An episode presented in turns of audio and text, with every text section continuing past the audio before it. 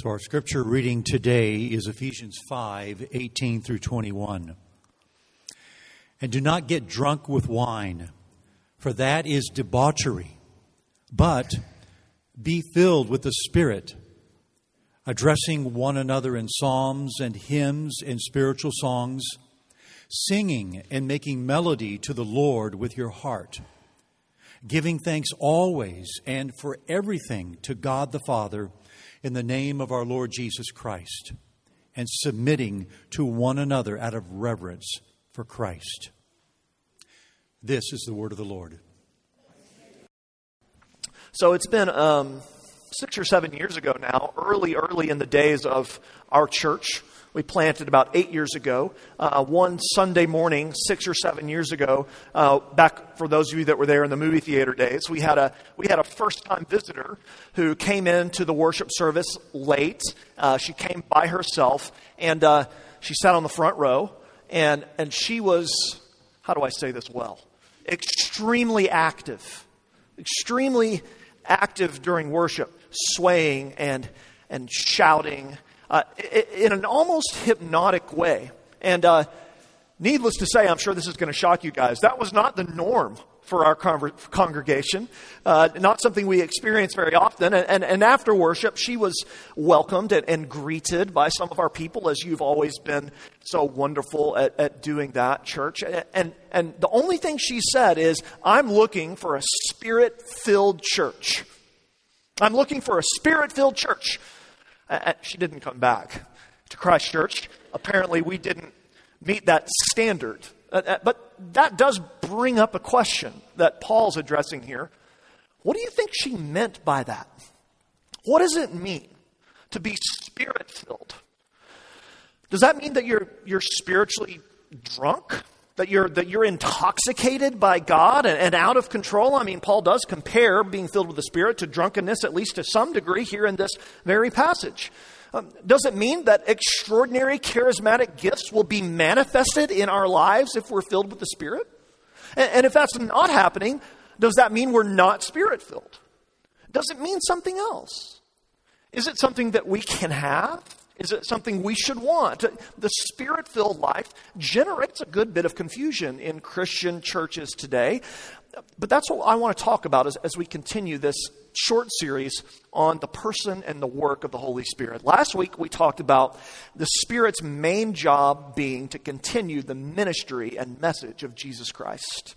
And today I want to talk about what it looks like and what it means to be both a spirit filled Christian and a spirit filled church. And remember, our main goal as we think about it and reflect on it and worship the Holy Spirit in this series specifically is to love and, and to enjoy the Holy Spirit more fully. I want us to keep in step with the Spirit, as Paul says elsewhere. Last week we began that, and today we continue it by looking at this particular aspect of the work of the Holy Spirit the filling the filling of the Spirit. Now, my opening story hopefully illustrated that this is a phrase that generates some confusion. Frankly, there's a good bit of bad teaching out there on this topic. It also might generate some anxiety in you, some, some concern in you. That might sound too charismatic for your tastes. And it certainly is true, if we're honest, that in our particular tradition in our particular stream in Christ's church, that's not language that we use very often, being spirit filled. It's not a common piece of our Christian lexicon. And, and I think that's to our detriment, frankly, for, for we do see it right here in Ephesians 5. In fact, spirit filled Christians and spirit filled churches are things we should all want. And they're things we should all strive for. So here's what I want to do I want to appeal to you today, brothers and sisters, my friends, my church. If you're a Christian here today, if you've trusted in Jesus Christ, maybe you did it 50 years ago, maybe you did, you did it five minutes ago, but if you're a Christian, but you don't feel and live with the happiness and the peace and the expectant hope and the love that characterizes how the New Testament describes Christians, this sermon is for you. If, if you're a Christian, but the gospel isn't really seeming to seep into your heart at all during the week, this sermon's for you. If you're a Christian, but you find reading the Bible to be a chore, if you don't really know how to pray well, if you come to worship because it's just what you do on Sundays and not because it's one of the highlights of your week, this sermon's for you. I want you to listen. Jesus Christ, our Lord, calls us. He calls me and He calls you this morning to hear His voice speaking to us. We need, if those characterizations are true of any of us at all, to be filled with the Spirit. We need to be filled with the Spirit. That's what we're going to talk about. Let me summarize the main idea like this The Spirit filled life is to be the continual experience of all believers for their own growth in Jesus and for the mutual building up of the church. I want to break this down into two parts. First, let me show you the summons to a spirit filled life, and then secondly, the signs. The summons to a spirit filled life, the signs of a spirit filled life. So, first, look with me in Ephesians 5, verse 18. We see the summons to the spirit filled life. The Apostle Paul, who wrote this letter, is in the application half, the second half of Ephesians here. And he writes in verse 18 Don't get drunk with wine, for that is debauchery or excess, but instead be filled with the Spirit. So, what does that mean? What does it mean to be filled with the Spirit? First, I want you to see, very importantly, that this is a summons. It's not a suggestion that you can opt into or opt out of depending on the way that God has wired you. No, it is a order. This is a command. It's in the imperative mood. The imperative mood tells us what ought to be in our lives. The indicative mood, on the other hand, states the reality of what is in our lives. So, the filling of the Spirit is not the same as other works that the Holy Spirit does in us, like the sealing or being born again or the baptism of the Spirit. Filling is different. Now, now, how can I say that? Because all those other works that the Spirit does, the Bible tells us, are once for all acts that the Spirit alone does to us and in us. We're passive in those things. For example, earlier in Ephesians. In chapter 1, verse 13, Paul writes this Listen, in him, in Jesus, you also, when you heard the word of truth, the gospel of your salvation, and believed in him, were sealed, were sealed with the promised Holy Spirit. Do you see the difference? There in Ephesians 1, Paul writes about something the Spirit does to us. We're not involved in the Holy Spirit sealing us when we believe in the gospel, other than in receiving the Spirit sealing. But that's not how he speaks here about filling. He tells us to be filled, which implies that it's, it's possible for us to be more or less filled at any given time in our lives as believers. Another example, on the day of Pentecost, the Holy Spirit is poured out on many in Jerusalem. This is a fulfillment of what John the Baptist called the baptism of the Holy Spirit, which is a once for all, unique, initiatory experience for the people who received it. That word baptism of the Spirit is used seven times in the New Testament. In every instance, that's what it means. It's not something that's repeatable, it's not something that can be lost. But that's not, again, how Paul speaks of filling here in Ephesians 5. 5. It is presented as something that can be repeated and that also can be lost. So to be filled with the Spirit is a command. It's something that you can obey. It's possible to be empty, relatively speaking, of the Spirit. It's a summons. Secondly, Paul tells us that it's a summons for all of us. It's impossible to tell in the English, but in Greek, the language in which the New Testament was written, that verb, be filled, is plural. It's in the plural. Now, that's grammatically pretty significant because it tells us that the Apostle Paul and that God speaking through the Apostle Paul is not just speaking to a particular class of, quote, spirit filled Christians when he says this in chapter 5, verse 18. He's not just speaking to some certain group who had received some special gift or insight or revelation. He's speaking to everyone who has trusted in Jesus Christ.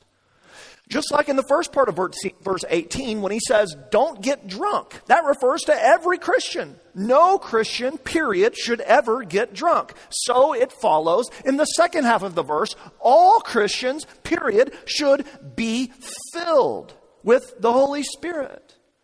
It's a summons reserved not just for some, but for all of us if we've trusted in Jesus. It's a summons for all of us continually continually. The verb is in the present tense, which indicates it has continual relevance.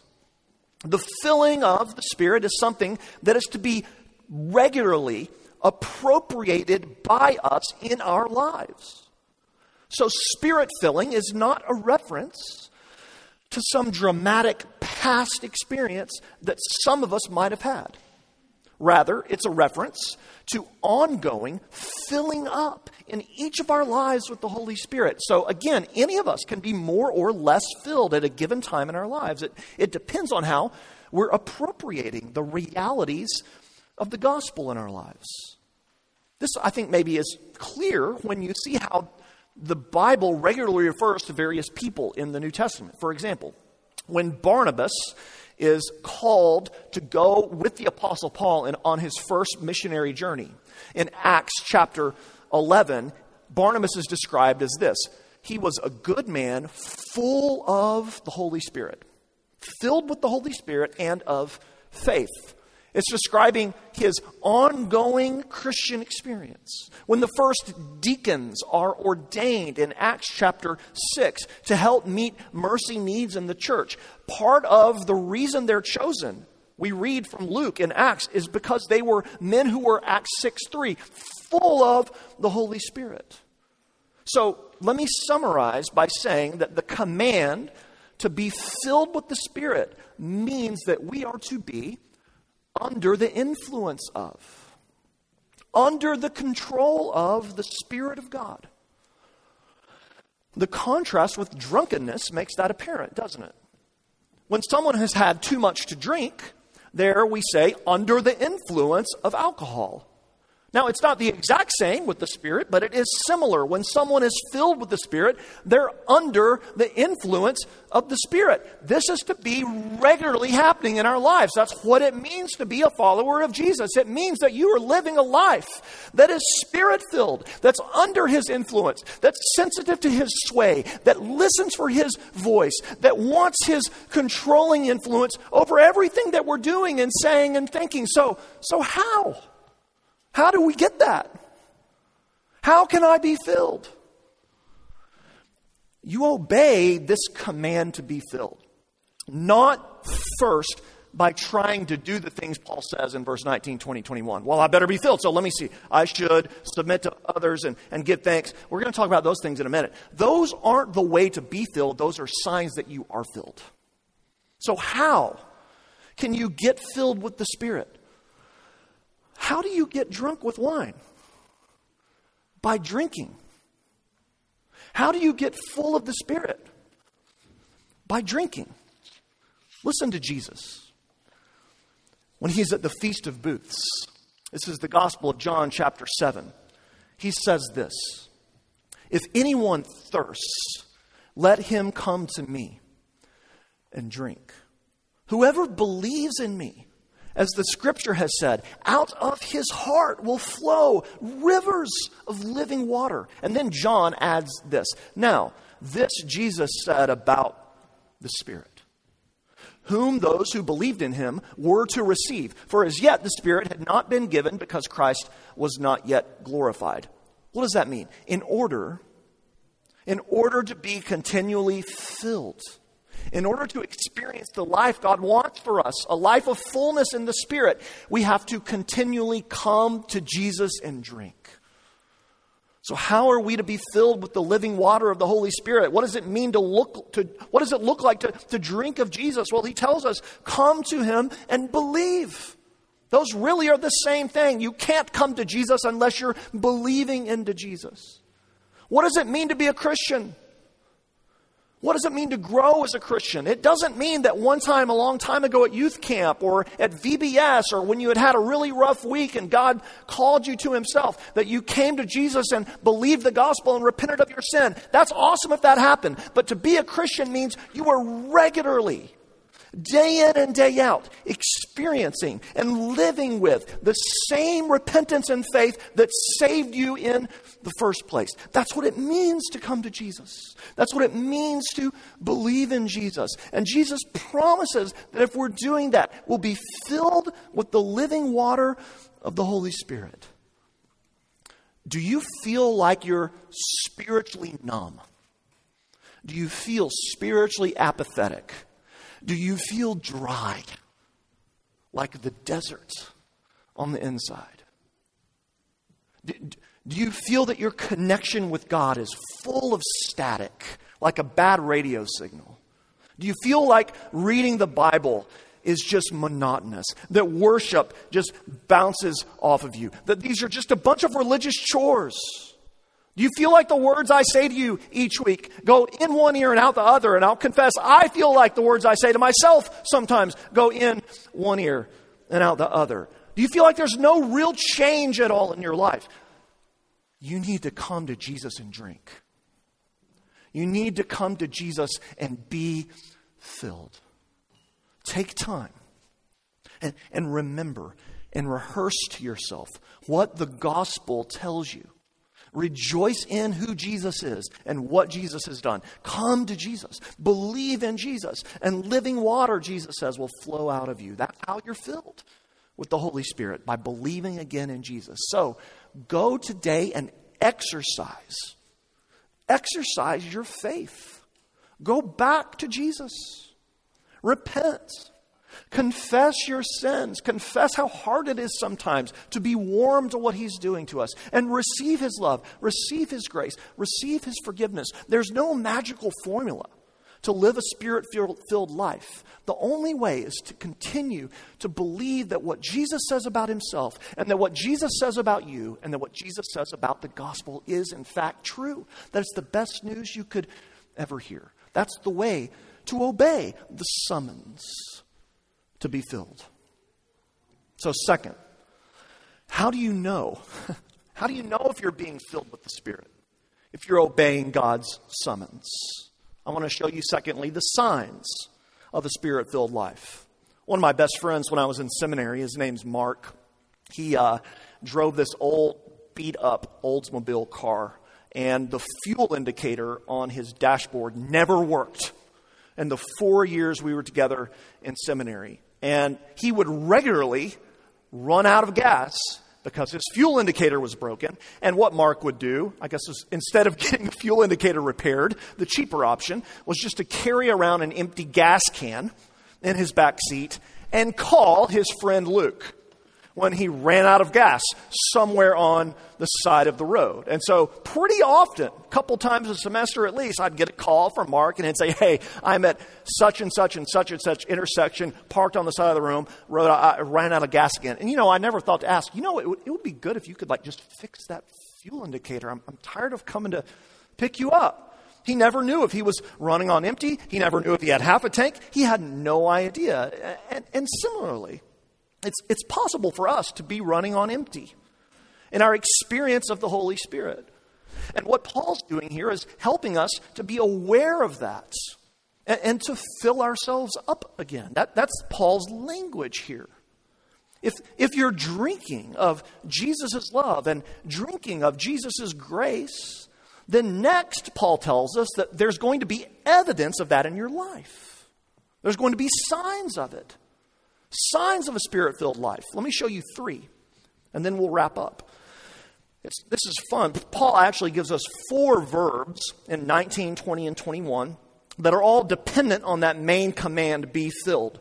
And so, what we're seeing here is what does it look like to be filled? These four verbs summarize that. The first two will take us one point. Let me show you three signs of a spirit filled life. First, look in verse 19. A spirit filled life consists of true fellowship in common worship. True fellowship in common worship. Paul writes, addressing one another in psalms and hymns and spiritual songs, singing and making melody to the Lord with all your heart. Speaking to one another, addressing one another in psalms, hymns, and spiritual songs. That refers to our common life of worship together. It refers to what we're doing right now when we're gathered in worship. True fellowship with other Christians is expressed in common worship. If you, for your daily devotion, have ever followed uh, the, the daily office, for example, which is a very old form of reading similar texts together with other Christians around the world, you'll see a great example of this. Almost every day, the daily office uses Psalm 95, verse 1, which says this Come, let us sing to the Lord. Notice it's plural, us. Let us make a joyful noise to the rock of our salvation. The first sign of being spirit filled is that we are speaking to one another, singing to one another, and encouraging one another in worship. Look at what he says. We're to sing. Again, that's a command, you non singers. We're to sing and make melody to the Lord. You're like, I stink at making melody. Paul knows you stink at it, which is why he says, make melody in your hearts. Make melody in your hearts to the Lord. He's not even wanting harmony yet. He's content with you making melody in your heart to the Lord as you sing. And the reason for this is clear. Last week we saw that the Holy Spirit loves to glorify Jesus Christ. The Holy Spirit loves to glorify the Lord Jesus. And so he manifests Jesus to people in such a way that they delight to worship and sing praises to Jesus. Heartfelt worship is the idea here. I find it interesting that again here we see a principle that we see all over the Bible and really all over our lives. And that principle is this whatever your heart is full of is what you're going to worship. Whatever your heart is full of is what you're going to worship. Whatever your heart is wrapped up in is inevitably going to flow out into your life in praise. And that's because God has made us all to be worshipers. We can't not worship. All of us are worshiping something because we're worshiping beings. And so Paul's saying that spirit filled people are worshiping Jesus because the Spirit is warming their hearts up to the incredible realities of His love for us and of life in Him. C.S. Lewis, in Mere Christianity, summarizes this idea beautifully. Listen to what Lewis writes. All enjoyment, Lewis says, spontaneously overflows into praise, unless shyness or the fear of boring others is deliberately brought in to check it. The world rings with praise. Lovers praising their mistresses, readers their favorite poet, walkers praising the countryside. Whatever your heart is obsessed with is what you're worshiping. If your heart is obsessed with your work, you're worshiping your work. If your heart is obsessed with college football, God bless you. It's going to go poorly. 18 to 22 year old men will always let you down when they're trying to tackle one another and catch an oblong pigskin. If you're worshiping football, if your heart loves football and is obsessed with football, that's going to come out. If your heart is obsessed with your boyfriend or girlfriend, that's going to come out. If your heart is com- continually wondering about your own reputation, then that's what you're going to worship, your own reputation. And if the Holy Spirit is warming your heart to continually love and adore and worship and enjoy Jesus Christ, then that is going to express itself in psalms and hymns and spiritual songs. So, what does the Spirit do when He fills us? He helps us see how wonderful and beautiful and great Jesus is. And that shows up in our lives through worship. I do want to say something here, kind of a side note, but really pretty obvious in the text. Spirit filled people sing. I joked about that a minute ago, but now I'm serious. Your singing matters. Not least of all because it's repeatedly commanded by God in the Bible, but it also matters because it's a way we encourage each other. Paul says that here, he says that in Colossians. And because praise is a barometer, a fuel indicator of what the gospel is doing inside of us. So the first sign is common worship. A second sign of a spirit filled life. Look in verse 20. Consistent gratitude to God. Paul says, giving thanks always and for everything to God the Father in the name of our Lord Jesus Christ. Now, I imagine that most of us could honestly say that we're happy and grateful sometimes for some things. We're happy and give thanks and are grateful sometimes for some things. But the more spirit filled one is, the more thanksgiving always for all things is evident in his or her life. There's no circumstance for which spirit filled people do not express gratitude to God. And he says they do it in the name of our Lord Jesus Christ. They don't give thanks for everything because everything that's happening in their life is good. In fact, a lot of the things that are happening in all of our lives all the time are bad. But because we're united to Jesus Christ and know He's working all things together for our good, we can still be people who have in our lives gratitude. A spirit filled life is a deeply grateful life. Doesn't this flow just kind of logically out of the reality of the gospel? Doesn't it? I mean, if God in Jesus has saved us from death and from hell, if by his grace alone we have eternal life, if nothing, nothing, nothing can separate us from the love of Jesus, and if the Spirit is warming our hearts up to these truths regularly, then gratitude is going to follow. And if gratitude, friends, listen, if gratitude's a sign of being spirit filled, then the converse is also true. Grumbling and moaning and complaining is a sign of emptiness. Doesn't mean you're not a Christian necessarily, but it does mean you're not appropriating the beauties of the gospel in your life. Spirit filled believers are grateful, even in hard circumstances, because of what is happening internally.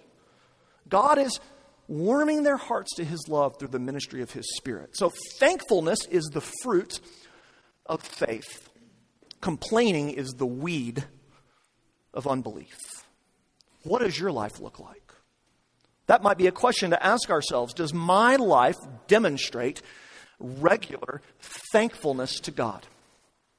Regular thankfulness for all of God's blessings? Or is my life beset by irritability and moaning and envy? If the latter is the case, come and drink of Jesus Christ and be filled with his spirit. The third sign a spirit filled life, we saw first, consists of common worship together. Secondly, consistent gratitude to God. Third, mutual submission. Look in verse 21 submitting to one another out of reverence for Christ. Now, it is true that Paul, in the next verse and all the way through chapter 6, verse 9, goes on to talk about specific, particular relationships in which submission should be present wives to husbands, children to parents, employers to employees. Those are all true, but I want you to see that he begins by saying that all of us have a general responsibility to be submissive. All of us have a general responsibility to be submissive to each other. Humble submission is a hallmark of the way of Jesus. Self submission and not self assertion is the hallmark of the spirit filled believer. I think the picture that the Apostle Paul has in mind here as he writes this is one of soldiers, which many of you, I think, can identify with. One of, one of soldiers in a regiment, right? One of soldiers in a line under an officer. What's happening when a man joy, joins an army? Uh, or a woman joins an army. What's happening here is that this person in this regiment is, in a sense, no longer an individual. He's now a member of the regiment or the platoon, the platoon or, the, or the squadron. And all of them together listen to the commands of their officer. So when you join the Army or you join the Air Force, you're no longer governing and controlling yourself, which I know you Air Force people would give a hearty amen to that. You have to do what you're told. You're now part of a larger unit than just the unit of your own life. That's what Paul means here when he talks about being mutually submissive. So, what might that look like practically? Spirit filled spirit filled people don't insist on their own way. That's what it looks like practically. Spirit filled people don't assert themselves first and foremost. Why not? because by the way, that's the nature of who the Spirit is. The Spirit shows another person. The Spirit exists really to be the best man to the bridegroom who is Jesus. And if we're full of the Spirit, His character is going to show up in our lives. But it's also true that Spirit filled people are not self assertive, but rather self submissive, because one thing that the Holy Spirit constantly teaches people is the truth about ourselves. And that is, we're all hopeless, lost, broken sinners. Every one of us. And so, who am I? Who am I to lord my opinion over someone else? Who am I to demand my own way? Who am I to insist that others serve my interests? Who am I to think that I should have the first pick of preference?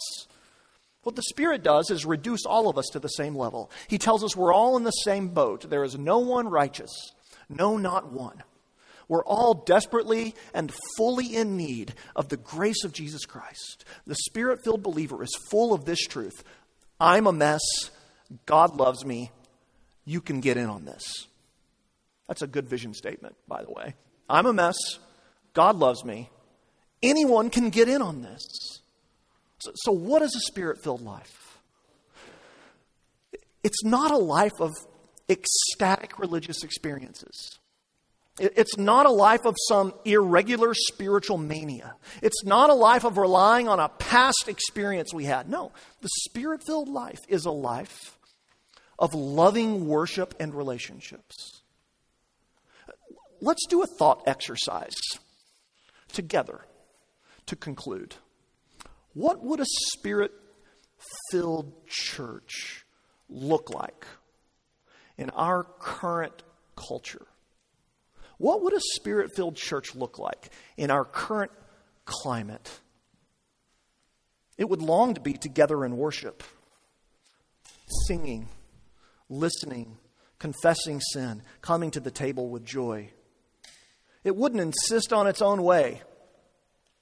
It, it likely wouldn't be rife with dissension and divisiveness over opinions regarding Biden or Trump or masks or vaccines or name the issue that makes you angry. It, it would be quick to listen and to forgive one another. It, it would be a place of, of repentance and, and a place of gentleness. It would, it would be thankful for the opportunity to participate in what God is doing in the world. It would be all those things because those things are a reflection of who the Holy Spirit is and of what the Holy Spirit does. So, can we as a church more and more look like that and manifest that? Well, the good news is yes. In fact, that's what God Himself longs for us to be and what God Himself is making us. And you can be a part. How? Drink of Jesus. Drink of Jesus. Come and remember who He is. Believe what He's done and be filled with His Spirit. Let's pray.